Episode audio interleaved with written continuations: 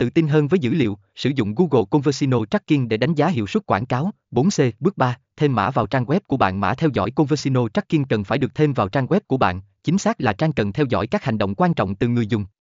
Điều này có thể thực hiện bằng cách thêm mã vào trang cụ thể hoặc thông qua quản lý nội dung của trang web.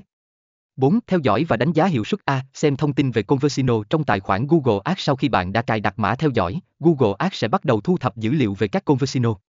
Bạn có thể xem thông tin này trong tài khoản Google Ads của bạn. Điều này bao gồm số lượng Conversion, giá trị của chúng, và nhiều thông tin khác. B. Phân tích dữ liệu Conversion. Dữ liệu Conversion không chỉ đơn thuần là số liệu. Nó có thể được phân tích để cung cấp thông tin hữu ích về cách mà chiến dịch của bạn hoạt động. Bạn có thể biết được nguồn gốc của các Conversion, thời gian chuyển đổi, và nhiều yếu tố khác.